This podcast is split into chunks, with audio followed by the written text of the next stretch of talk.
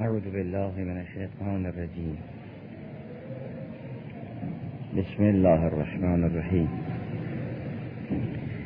وإن كنتم في ريب مما نزلنا على عبدنا فأتوا بسورة من مثله. وادعوا شهداءكم من دون الله إن كنتم صادقين. فإن لم تفعلوا ولم تفعلوا فاتقوا النار التي وقودها الناس والحجارة. أعدت للكافرين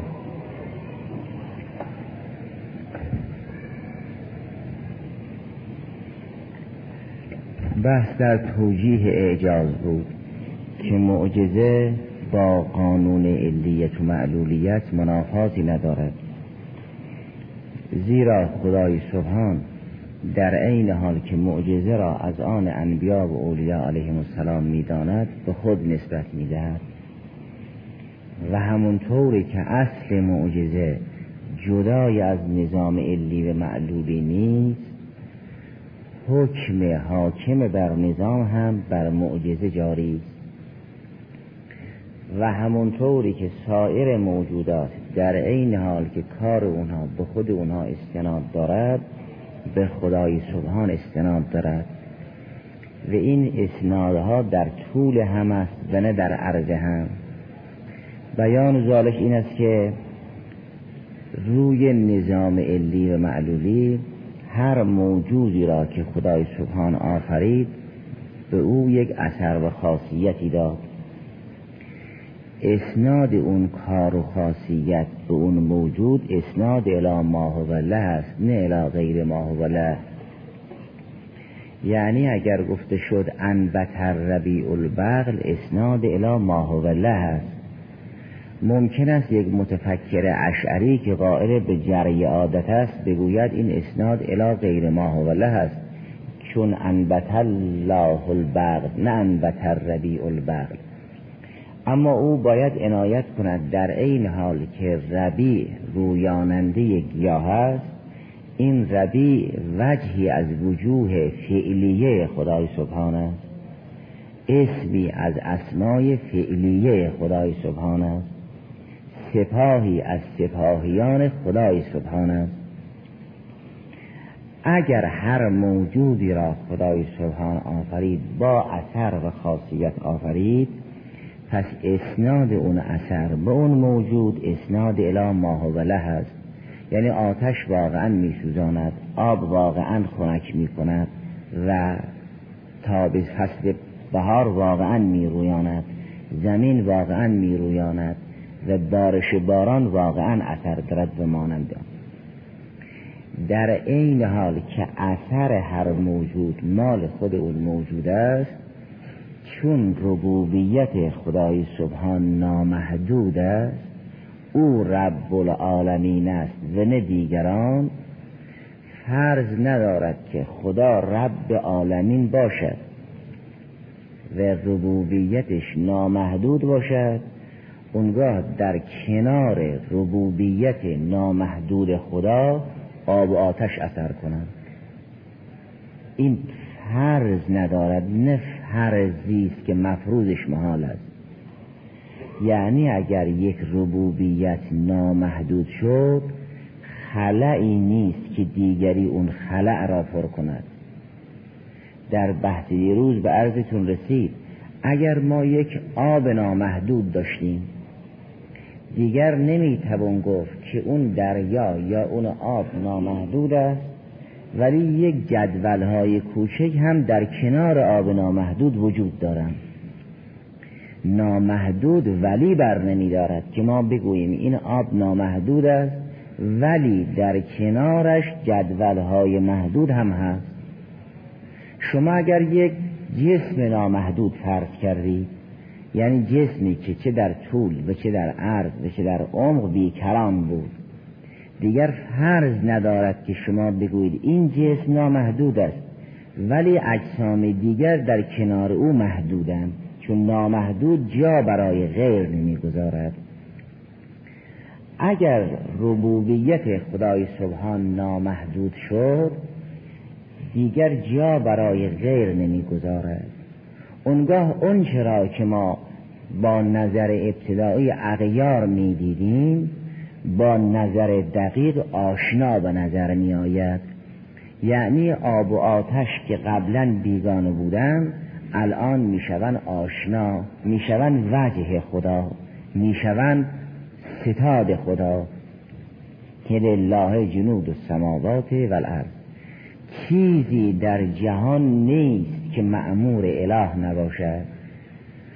و همونطوری که همه کارهایی که مربوط به قوای انسان است انسان انجام می‌دهد. در عین حال که قوای او کاری را به عهده دارند معذال کار کار انسان است در کل جهان هم نظیر این خواهد بود. یعنی در عین حال که هر موجودی صاحب کار است اون کار و اون صاحب کار همه و همه از جنود حقند این مسئله من عرف نفسه فقط عرف ربه در بسیاری از معارف راه گشاست بلکه گفتن بهترین راه شناخت اسماع جلال و جمال حق همون معرفت نفس است. الان انسان دارای قوای فراوانی است. گذشته از قوای تحریکی قوای ادراکی بیشماری دارد. هم حواس ظاهره دارد هم حواس باطنه دارد. هم اون نیرویی که این حواسها را تعدیل کند دارد به مانند اما در عین حال که همه این کارها مال این حواس است معذالک به خود انسان هم استناد دارد. یعنی در عین حال که صحیح هست بگوییم چشم دید صحیح هست بگوییم انسان دید. در عین حال که صحیح هست بگوییم گوش شنید در عین حال صحیح هست بگوییم انسان شنید. هر اثری که مال قوه از قوای نفس است در حقیقت مال خود نفس هم هست. چون نفس است که مدیر و مدبر همه قواست. قوا غیر از اعضایند چشم غیر از باصر است. فعلا بحث در باصر است نه در چشم. یعنی بین عین و بصر فرق است. اون که با نفس ارتباط نزدیک دارد باصر است نه عین. و اون چه که با نفس ارتباط نزدیک تر دارد سامعه هست نه اوزون. اوزون ابزار سامعه هست.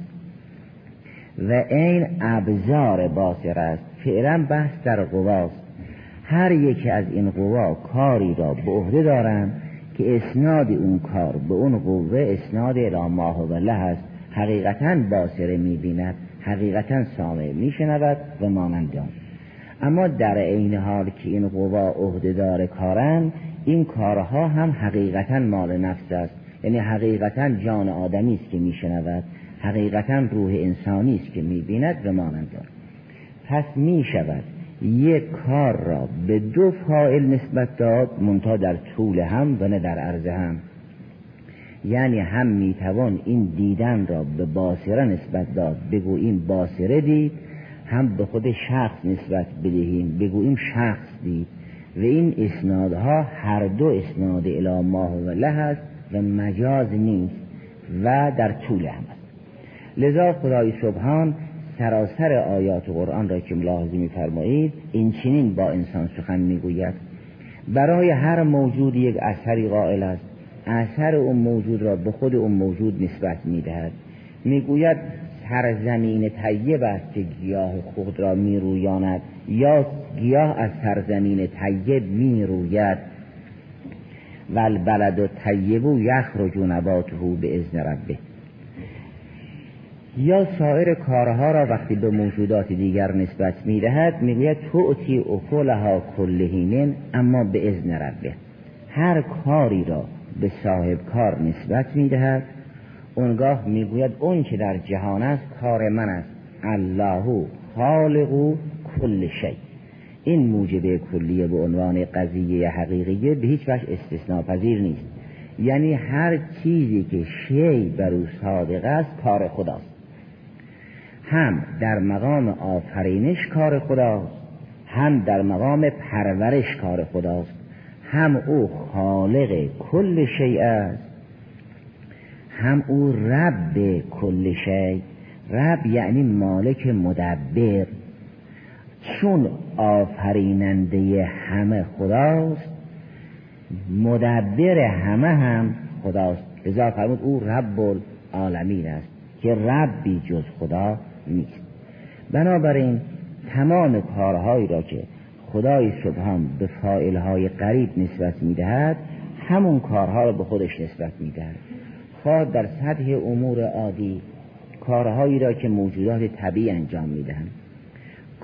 خواه در سطح کارهایی که انسان به عهده دارد حتی ایمان و مرگ را هم خدای سبحان به اذن خود می‌داند. ما کان لنفس ان تموت الا به اذن الله. مرگ افراد هم به اذن خداست. چون مرگ انتقال از یک نشعه به نشعه دیگر است. از اون جهت که یک شخصی از بین ما می رود می مرده است. و از اون جهت که وارد عالم برزخ می شود یک ولادت جدیدی است. این می شود هجرت انتقال. لذا موت قابل خلقت است که خدا مرگ را آفرید. مرگ اون چهره وجودیش مطلوب است نه چهره عدمیش. وقتی یک انسانی از نشعه دنیا وارد نشعه برزخ می شود این انتقالش را موت می گویند این انتقال قابل آفرینش و خلقت است. فرمود خدا مرگ را خلق کرد مثل حیات را. اونگاه فرمود هر کسی هم که بخواهد بمیرد باید به ازن ما بمیرد و ما کان لنفس ان تموت الا به ازن الله. چه این که و ما کان لنفس ان تؤمن الا به ازن الله. بنابراین هر چه که در سطح کارهای انسان است در این حال که به انسان استناد دارد در این حال به خدای سبحان مستند است. از این بالاتر اون چی که در سطح انبیا علیه السلام انجام می‌گیرد به نام خارق عادت معجزات به خارق عادت به تعبیر قرآن کریم آیه و علامت هر چه که از انبیاست این کار هم مال انبیاست حقیقتا هم مال خداست. اینطور نیست که اسناد این آیه و معجزه به انبیا از باب اسناد الی غیر ما و له باشد. یعنی اگر ما گفتیم عیسی مسیح سلام الله علیه مورده را زنده کرده است یا خودش گفت اوه الموتا یا خدای سبحان به استناد داد از تخرج الموتا اینا اسناد الی غیر ما و له باشد. بلکه همه این اسنادها الی ما و له است و همه اینها مبادی قریبن و منشأ اثر منتها همین کاری را که خدای سبحان به انبیاء علیه السلام نسبت می‌دهد به خودش هم نسبت می‌دهد. میگه این کار کار من است. از این سطح بالاتر یعنی از سطح انسان ها خواه انبیا خواه غیر انبیا علیه السلام بالاتر جریان فرشته هاست. این بالاتر از در سیر بحثی است. وگرنه انبیای الهی به مراتب از فرشته ها بالاترند از در سیر بحثی وقتی که ما از سطح انسان های عادی یا غیر عادی که گذاشتیم به فرشتگان می‌رسیم. می‌بینیم خدای سبحان کار فرشته ها را هم به خود فرشته نسبت می‌دهد هم به خودش نسبت می‌دهد. می‌بینیم در یک جا می‌گوید این کار را فرشته کرد در جای دیگر می‌گوید این کار را من کردم. در بحث تحدی به عدم اختلاف گذشت که قرآن سراسر آیاتش هماهنگ و همگون است.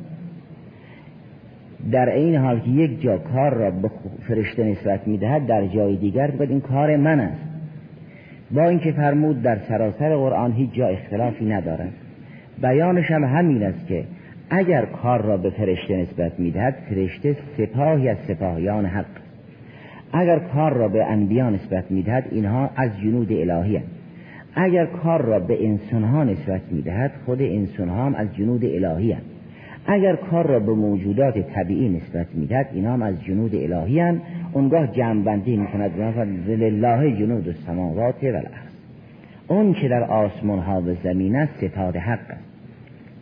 در همون بیان مبارک امیر المؤمنین سلام الله علیه فرمود وعلمو عباد الله ان علیکم حفاظ صدق من انفسکم که یعلمون عدد انفاسکم. اونگاه در بخش دیگر فرمود بدانید که ان جوارحکم جنوده بدانید که اعضا و جوارح شما سپاهیان حقن اگر یه وقتی خدای سبحان خواست شما را بگیرد دیگر نیازی نیست که از قدرت های دیگر استمداد بشود یا به قدرت های دیگر دستور بدهد. به همون زبان شما دستور می‌دهد که شما را بگیرد. انسان یه حرفی می‌زند که صوت می‌کند. یا به دست شما دستور می‌دهد که شما را بگیرد. چیزی را امضا می‌کند که با امضا سقوط خود را امضا کرده است. فرمود این چنین نیست که شما از قبضه قدرت حق بیرون باشید. همه اعضا و جواره شما سپاهیان حقن و علم ان جوارحکم جنوده و خلواتکم عیونه. خلوتهای شما جلوت اوست و اعضا و جواره شما سپاه حق است. پس این چنین نیست که کسی بتواند در برابر خدا بیستد چون خودش هم سرباز حق اگر خدا خواست او را بگیرد با دستگاه او او را می‌گیرد. اگر همه موجودات سپاهیان حقن اونگاه می‌توان گفت که سراسر عالم جلال و جمال حق را نشون می‌دهد. اینما تولو فسمه وجه الله. شما هر جا را بنگرید آیات الهی را می‌بینید. جایی نیست که خدا را نشون ندهد. این چنین نیست که شما از اثر بخواهید پی و مؤثر ببرید که به اون حلقه نخستین رسیدید بگوید ما به خدا پی بردیم. هر چه در عالم هست نشانه الله هست. و الان بحث در مقام فعل خدای سبحان است. بحث در مقام ظهورات خدای سبحان است. اون که نور و سماواتی بر عرض است همه جا ظهور دارد. هر چه در جهان هست ظهور اوست. گاهی می‌گوید شما این کار را کردید؟ از این یک قدر رقیق تر می‌گوید شما کردید ولی من اذن دادم که شما کردید.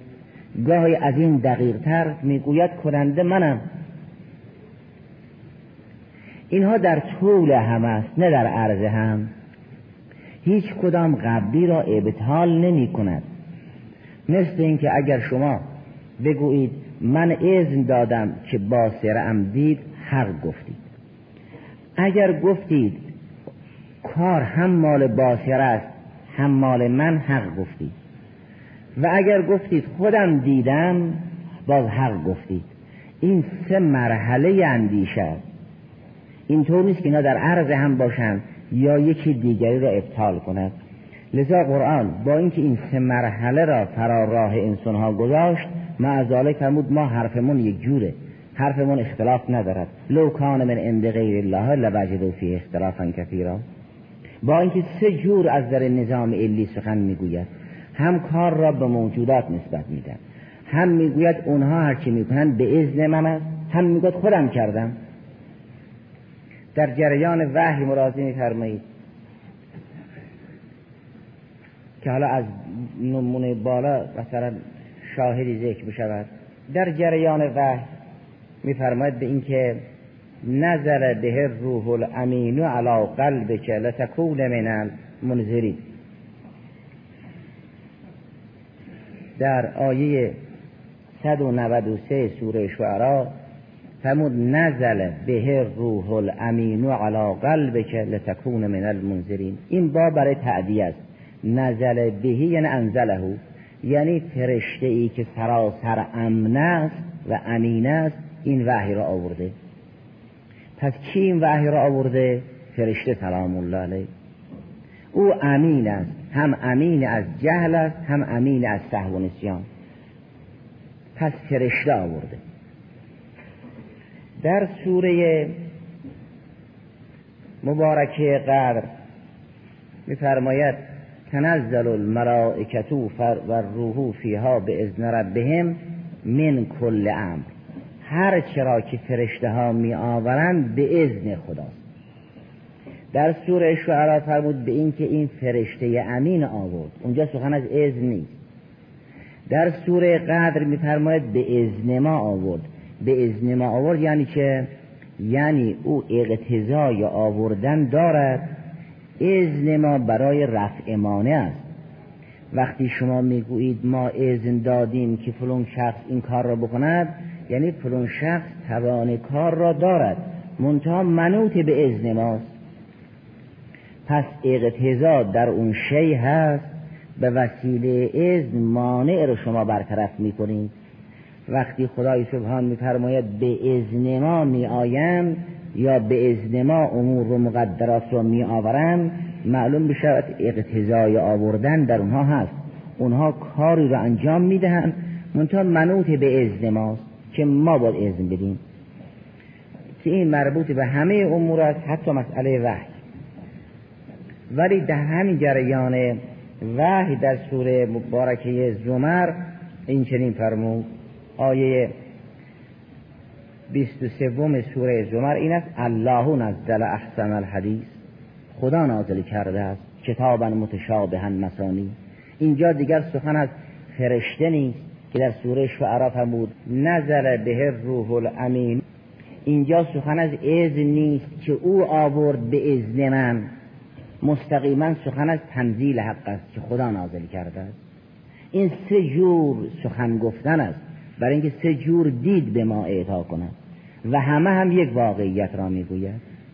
الله نزل احسن الحدیث. نه سخن از فرشته مطرح است نه سخن از ایز در سوره اسراء هم فرمود بالحق انزلناه و بالحق نزل. یعنی ما این وحی را در صحبت حق نازل کردیم. او هم در صحبت حق آمد که اگر این با با مصاحبه باشد. و اگر این با با ملابسه باشد یعنی این قرآن در پوشش و لباس حق نازل شد و ما این قرآن را در لباس پوشش حق نازل کردیم. بالحق انزلناه و بالحق نزل. باز سخن از فرشته نیست. ما نازل کردیم این هم نازل شد. دیگر کی او را آورد؟ کی او را تنزل داد اصلا مطرح نیست. پس گاهی میفرماید من خودم نازل کردم گاهی میفرماید فرشته نازل کرد گاهی میفرماید فرشته به ازد من نازل کرده است. اگر ربوبیت خدای سبحان نامحدود شد اونگاه این فرشته ها و سایر موجودات می‌شوند مظاهر قدرت حق. اگر مظاهر قدرت حق شدن اینا آینه هایی هستند که فعل حق را نشون می‌دهند. نه ذات اقدس اله را ذات اقدس اله حقیقتی است که نه در دسترس فکر حکیم است نه در دسترس شهود عارف. لا یدرکه بعد الهمم ولا یناله قوس الفتن. نه انسان با فکرهای بلند می‌تواند به کنه ذات راه ببرد. نه با قواسی در دریای معرفت به شهود در درون بینی می‌تواند شاهد حق باشد اون ذات است که منزه از ادراک حکیم عارف. اما به مقدار میسور درکش میسر است. ولی سخن چون در افعال و اسما و ظهورات فعلی حق است در این کریمه فرمود ما نازل کردیم بدون اینکه سخنی از فرشته باشد. درباره انبیا هم. این چنین است. در همین آیه که در پایان بحث دیروز خونده شد در سوره مؤمن که فرمود به ما کان لرسول ان یأتی به آیت الا باذن الله فاذا جاء امر الله قضی بالحق و خسر هنالک المبتنون یه اصل کلی رو بیان کرد. فرمود هیچ پیغمبری آیه نمی آورد. آیه یعنی معجزه که علامت حق باشد. اصولا کلمه معجزه در قرآن کریم به کار نرفت. هر کس آیه است. حالا یا آیه است که ابتداعا همراه وحی و رسالت به پیغمبر داده می شود یا آیه و علامتی است که به درخواست مردم پیغمبر اون را از خدای سبحان می طلبد می آورد یا به عنوان بخشو بخشودن به این درگیری های مردم و پیغمبر به عنوان علامت عذاب در هر یک از این موارد آیه‌ای که پیغمبر بخواهد بیاورد باید به اذن خدا باشد در اینجا دو امر را خدای سبحان عنایت فرمود تذکر داد. یکی این که پیغمبر حقیقتا معجزه می آورد یکی این که این اعجازش به دست او مستقلا به دست او نیست به اذن ماست. فرمود و ما کان لرسول ان یأتی به آیتین الا به اذن الله. تا خدا اذن ندهد او نمی آورد. این اصل کلی است درباره همه انبیا. اونگاه درباره بسیاری از انبیا جریان را به تفصیل بیان فرمود. یعنی این اصل کلی را گسترش داد. در سوره ماعده آیه 110 جریان عیسی مسیح سلام الله علیه که ذکر می‌کند. میفرماید از قال الله یا عیسی ابن مریم اذکر نعمتی علیک و علی والدتک. از ایت تو که به روح القدس. تو کلم الناس فی المهده و کهلا. این تکلم را به خود عیسی مسیح نسبت داد. این اسناد الی و الله است. این تکلم معجزه است. فرمود تو حرف زدی. منتها به تأیید ما سخن گفتی. به تأیید روح القدس ما تو سخن گفتی. و از علم تو کل کتابه و الحکمت و توراته و الانجیله و از تخلقو من به هیئت تیره به ازنی تو از گل به عنوان به صورت یک پرنده می‌سازی. به این به ازن من است. تو خالقی اما به ازن من خالقی.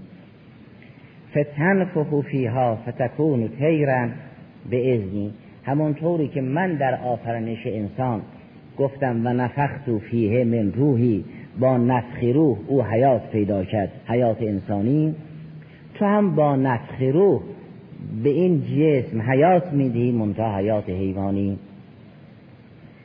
فتنفخ فیه فیها فتکون تیرن به ازنی و تبر الاکمه و الابرسه به ازنی تو حقیقتا نابیناها را و کسانی که به بیماری برس مبتلاین درمان می‌کنی شفا می‌دهی اما به ازنی این اقتضا در تو هست رفع مانع با ازن من حاصل می شود و از کففت بنی اسرائیل ان که از جئتهم بالبیرات فقال الذین کفروا منهم ان هذا الا سحر مبین پس اصل کلی را در سوره مؤمن بیان فرمود که هیچ پیغمبری آیه و معجزه نمی آورد مگر به اذن خدا. نمونه های از این را به طور تفصیل در سوره ماعده بیان فرمود که به عیسی مسیح می‌گوید این کارها را تو می‌کنی تو خالقی تو شافی هستی منتها به اذن من. خالق از اسماع فعلیه حق است نه از اسماع ذاتیه. لذا مظهر میطلبد. شافی از اسماع فعلیه حق است نه از اسماع ذاتیه. اگر گفتن فلون ولی الله مظهر شافی حق است جا برای تعجب نیست. اگر گفتن فلون ولی الله مظهر خالق است جا برای تعجب نیست. چون خالق صفت ذات نیست صفت فعل است. وقتی صفت فعل شد از مقام فعل انتظام می شود وقتی از مقام فعل انتظار شد اون مقام می شود مظهر خالق.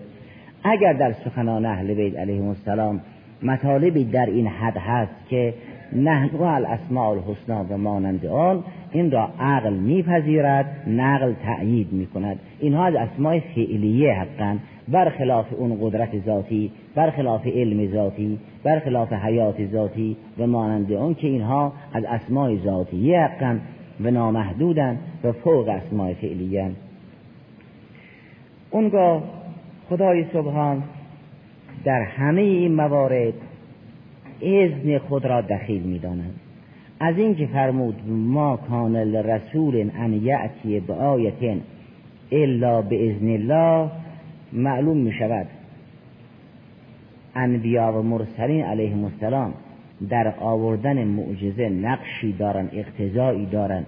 قدرت روحی اینها توان این کار را دارد. منتباد به اذن خدا باشه. مثل اینکه آب اگر اثر دارد به اذن خداست آتش اگر اثر دارد به اذن خداست.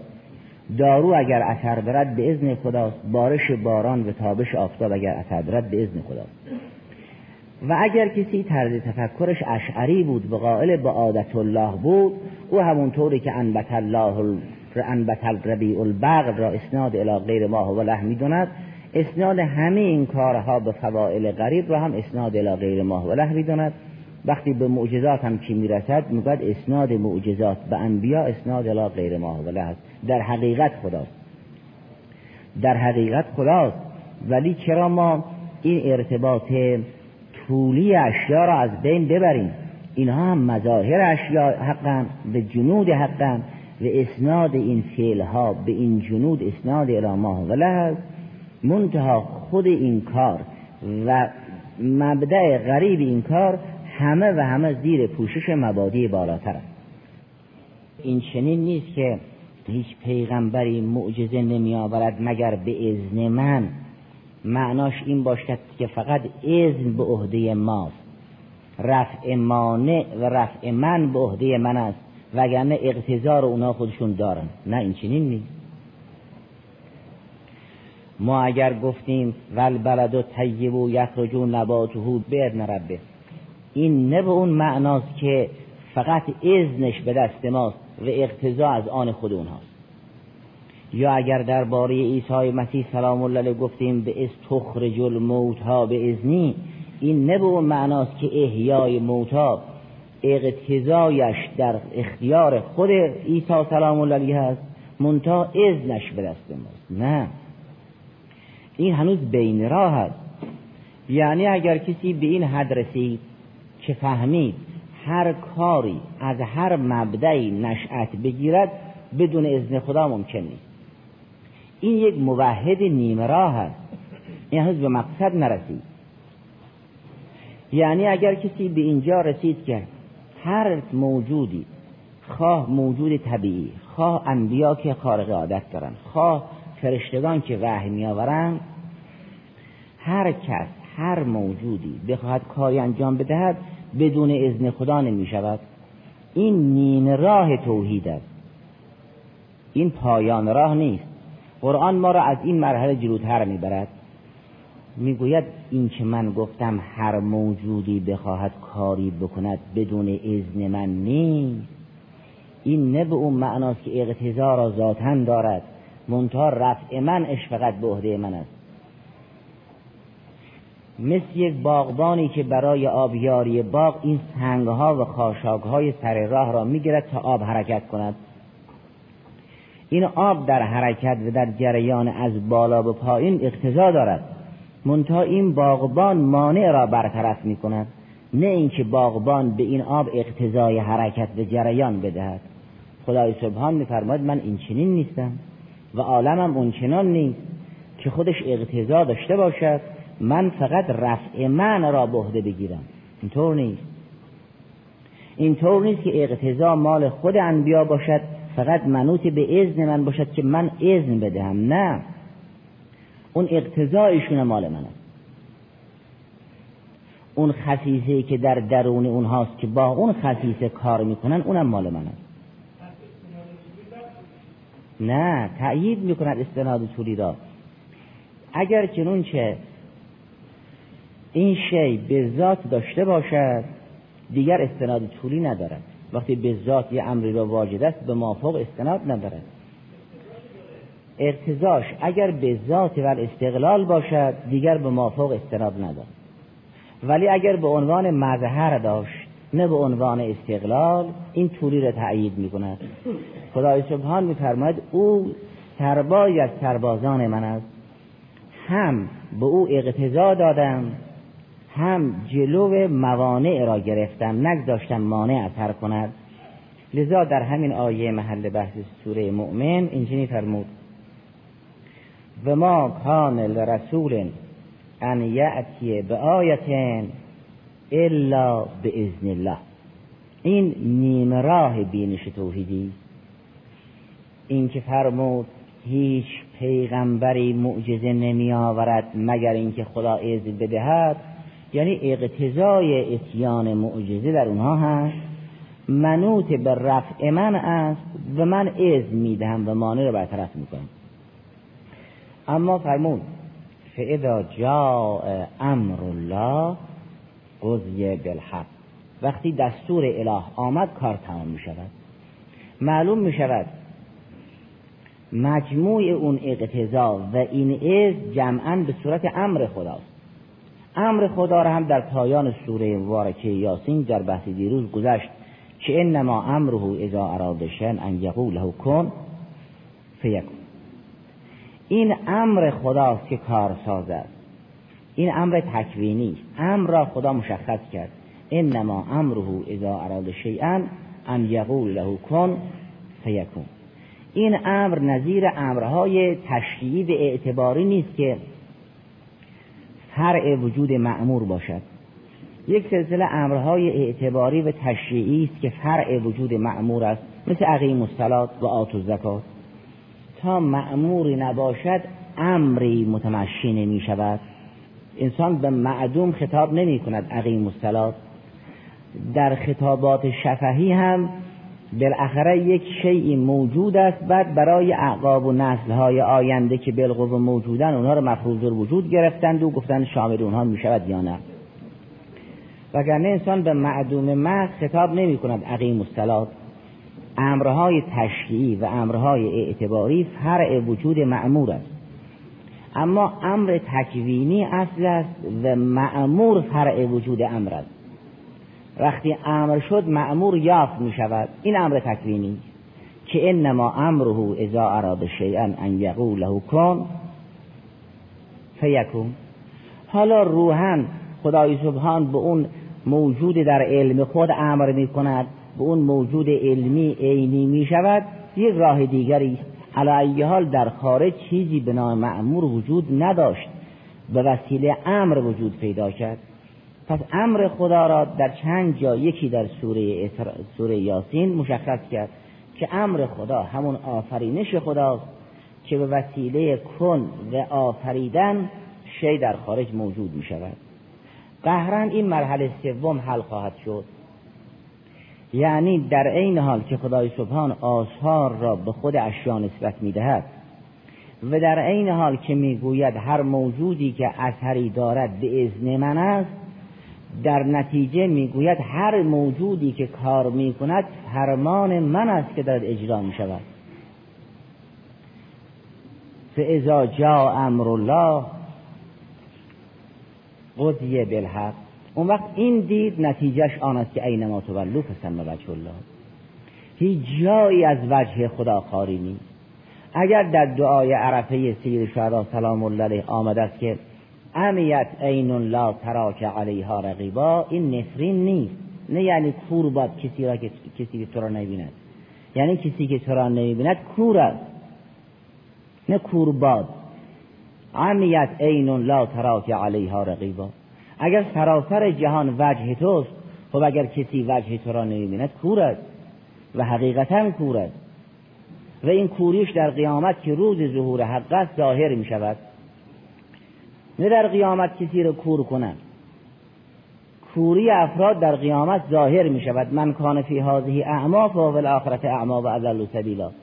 نه در قیامت کسی رو کور کنند و اونها هم که اعتراض کردن رب لما حشرتنی اعما و کنتو بسیرا جوابش این است که تو خیال می‌کردی بسیر بودی. کذالک. اتت که آیاتنا فنسیتها و کذالک اليوم تنسا.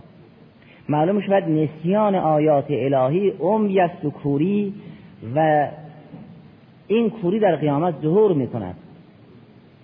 اگر سراسر جهان نشانه قدرت حق است کسی این نشانه را نبیند حقیقتا کور است. منتها این کوری در روز ظهور حق که ذالک الیوم الحق ظهور می کند هر چه در این جهان باشد در حقیقت در روز ظهور حق ظهور می کند اینه که فرمود اینما تولو فسم وجه الله بنابراین اصل معجزه را خدای سبحان در عین حال که به انبیاء الهی نسبت می‌دهد و اسناد اعجاز به انبیاء اسناد اله ماه و له است اونگاه میفرماید خود این کار و انبیاء علیهم السلام که مبدع غریب این کارن همه و همه زیر پوشش ربوبیت مایند و با همین دید سه مرحله ای جهانبینی قرآن را شما میفرمایید در سراسر آیات مطرح است. مثلا در سوره اعراف میفرماد خداست که آیه 57 58 و هو الذی یرسل الریاح بشرا بین یدی رحمته حتی اذا اقلت سحابا ثقالا سقناه لبرد میت. فانزلنا به الماء فاخرجنا به من كل الثمرات. کذالک نخرج الموت لعلکم تذکرون.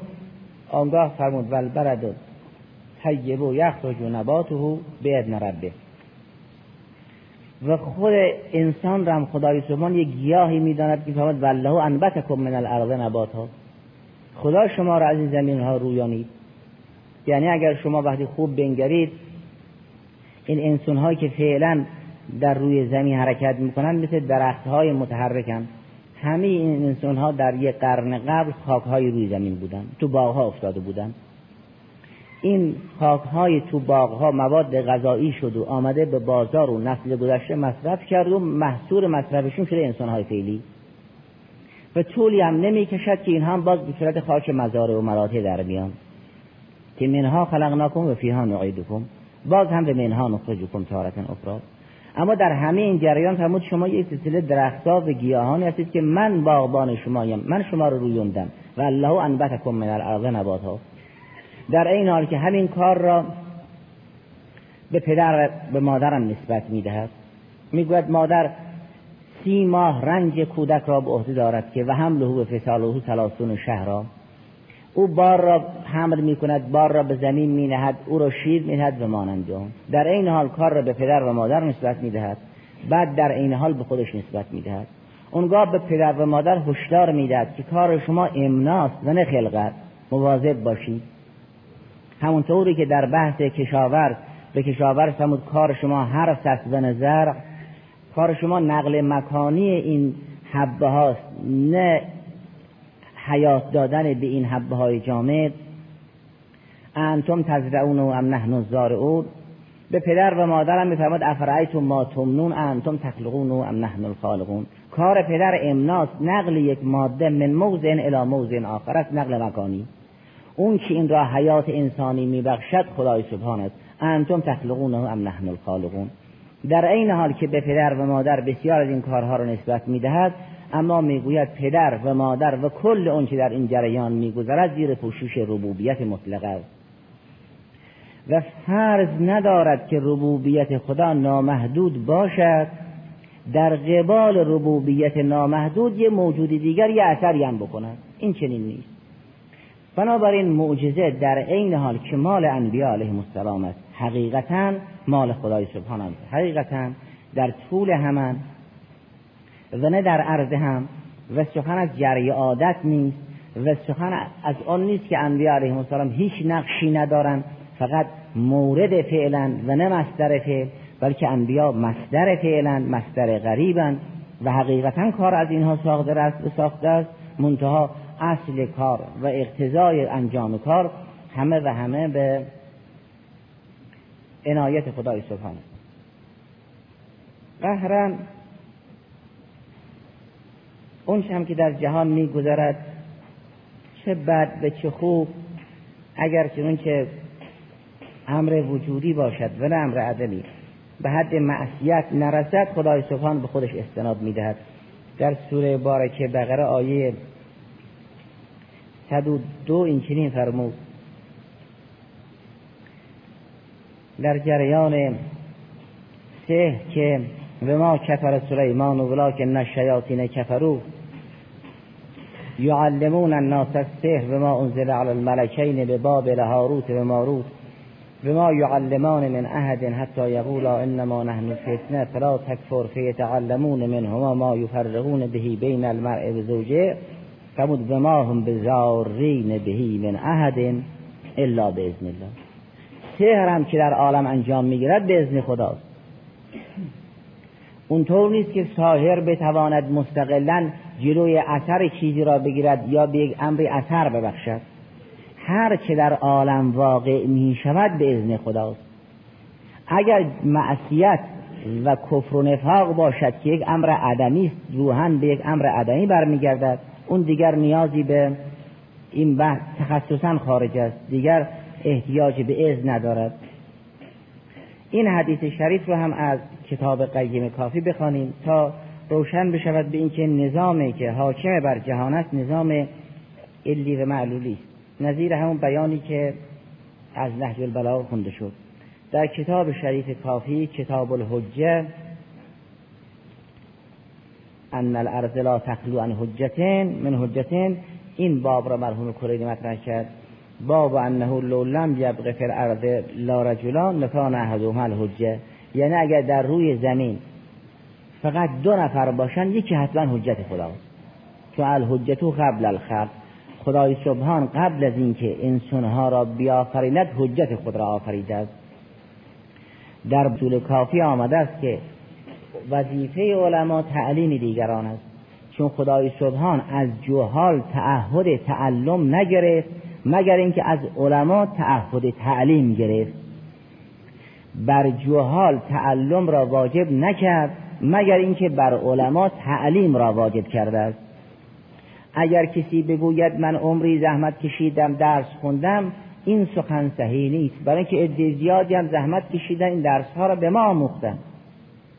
مگر ما به اساتیدمون چیزی دادیم که اینها را به ما آموختن؟ ما رایگان در کنار درس اونها نشستیم. الان وظیفه ما این است که به دیگران رایگان تعلیم بدیم.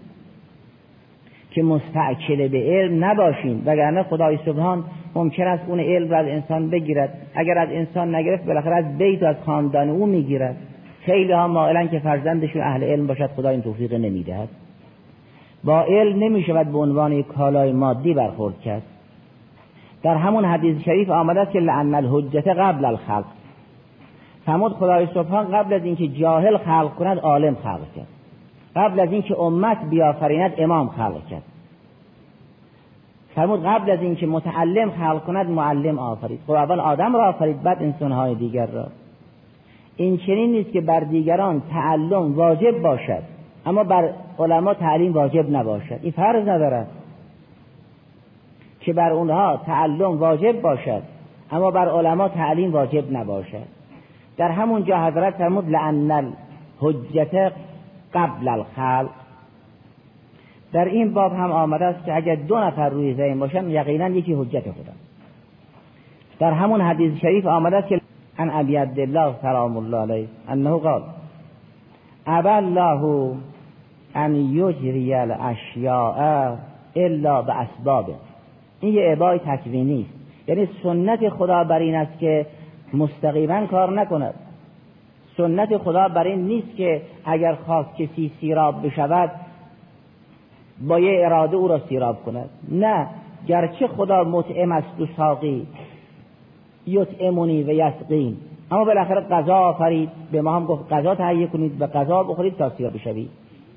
آب خلق کرد به ما فرمود آب بیاشامید تا سیر بشوید. یطعمونی و یسقین که خدا مطعم است و خدا ساقی است از راه علل و اسباب است. منتها اون علل و اسباب به نحو تفویض نیست که از قدرت خدا رها شده باشد. اینا همه و همه در زمان خدای سبحانه.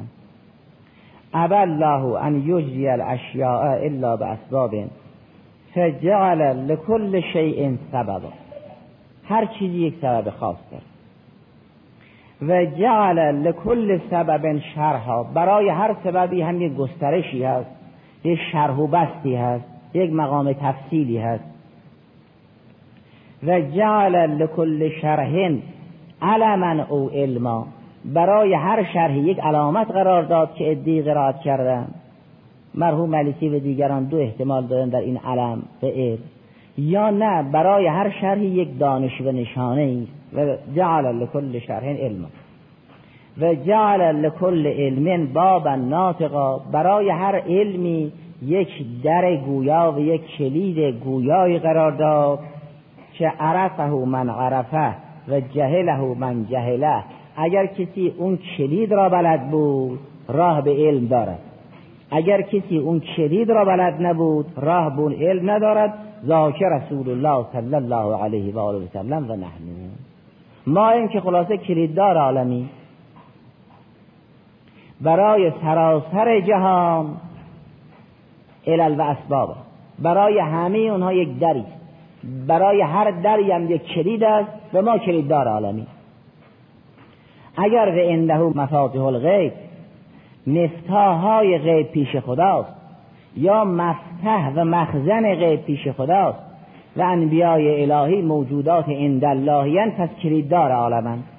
اما این چنین نیست که این کار به استقلال باشد و به اقتضای ذاتی باشد که از هیته قدرت خدا بیرون باشد.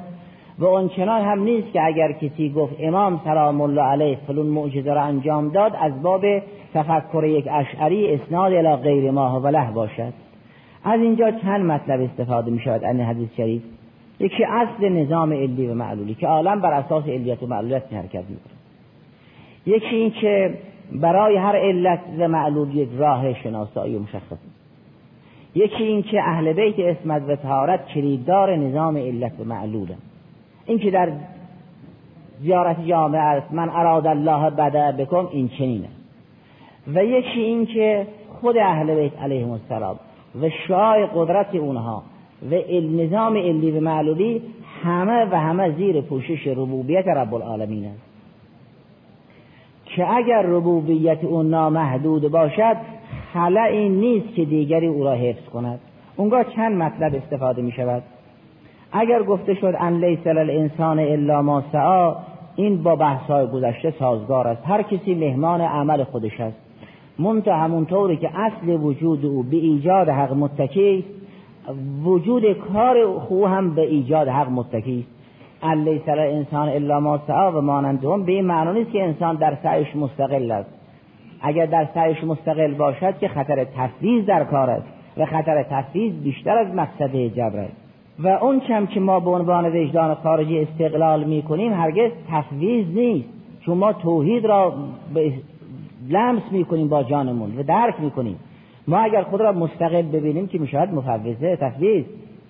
مستقل دیدن نه به این معنا که منقطع از ربوبیت حق باشیم. این با تفویض سازگار است نه با امر بین الامرین. ما همیشه خود را در مهار قدرت خدای سبحان میابیم اوامر و نواهی خداوند متعال به انسان و عقاب و ثوابش هم روشن است.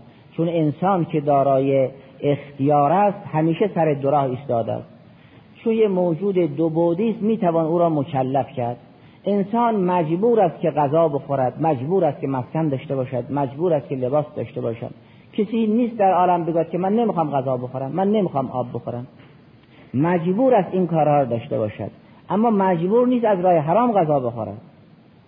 علل و عوامل خارجی او را وادار می‌کنن که حتما غذا بخورد و حتما آب بنوشد. اما این غذا را از دو را میشه تعیین کرد. این آب را از دو را میشه تعیین کرد حلال و حرام. انسان همیشه سر این دو را ایستاده است که هدیناه النجدین اگر یک وقتی طبق بعضی از علل قهری راه یک جانبه بود که این راه حلال بسته بود او مزتر بود که حرام بخورد اونجا جای تکلیف هم نیست. دیگه جای بر تکلیف نیست. اگر یه وقتی انسان سر دو راه نبود فقط یک راه داشت مجبور شد حرام بخورد یک تکلیف نیست. این که فرمود رفع ان امتی تست یکی از اون تسعه مرفوعه. همون تکلیف حال استرار است که رفع از سرور. خدای سبحان هم ما را و هم کارهای حلال ما را آفرید. خلقکم به ما تعملون. اون وقت انسان اگر با دید وسیع نگاه کند ببیند همه این کارهای خیر که امر وجودی است سراسر یک سره به خدای سبحان استناد دارد. اما کارهای شر و معصیت چون بین راه هست و ناقص است و نمیماند به خدای سبحان استناد ندارد. اونگاه بر اساس آیه سوره نحل می‌گوید به ما بکن من نعمتن من الله. هر کار خیلی که از او صادر بشود می‌گوید این جزء نعمت خداست و همه نعم در طول یکدیگر به خدای سبحان منتهی می شود اونگاه برای انجام یک فریضه الهی خود را عهدهدار شکر مییابد. می‌گوید خدا را شکر این کار خیر به دست من انجام گرفته است. خود را طلبکار نمی‌بیند. همیشه خود را شاکر مییابد. طلبکار نمی‌بیند. منم که این کار را انجام دادم به مانند حالا سایر بحثا جلسه بعد انشاءالله. والحمد لله رب العالمین.